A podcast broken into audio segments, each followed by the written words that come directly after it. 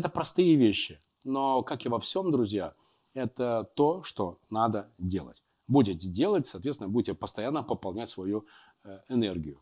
Делать то, что вам нравится, не а, общаться с мудаками, регулярно удалять из своего окружения токсичных людей, а, отдыхать, правильно питаться, двигаться – это вроде бы несложные вещи, но их просто надо делать. Если вы будете делать, тогда вы будете э, светиться, светиться вот этой внутренней энергией, потому что меня реально часто спрашивают, Марина, как тебе удается так допоздна сохранять энергию? Где брать энергию для бизнеса и для жизни? Я действительно об этом глубоко размышлял и, свойственно себе манере, сейчас какие-то простые вещи вам расскажу. Итак, шаг первый. Мы уже с вами в одном из моих видеопостов размышляли над тему о том, что надо заниматься только тем, что тебе нравится.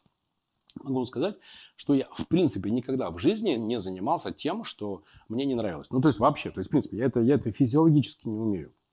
И очень вам тоже не рекомендую.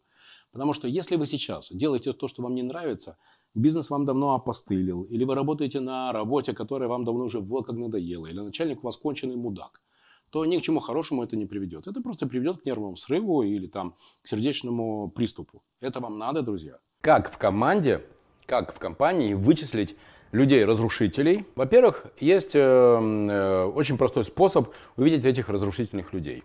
Э, вы знаете, что я давно являюсь апологетом того, что каждый человек в компании должен быть оцифрован.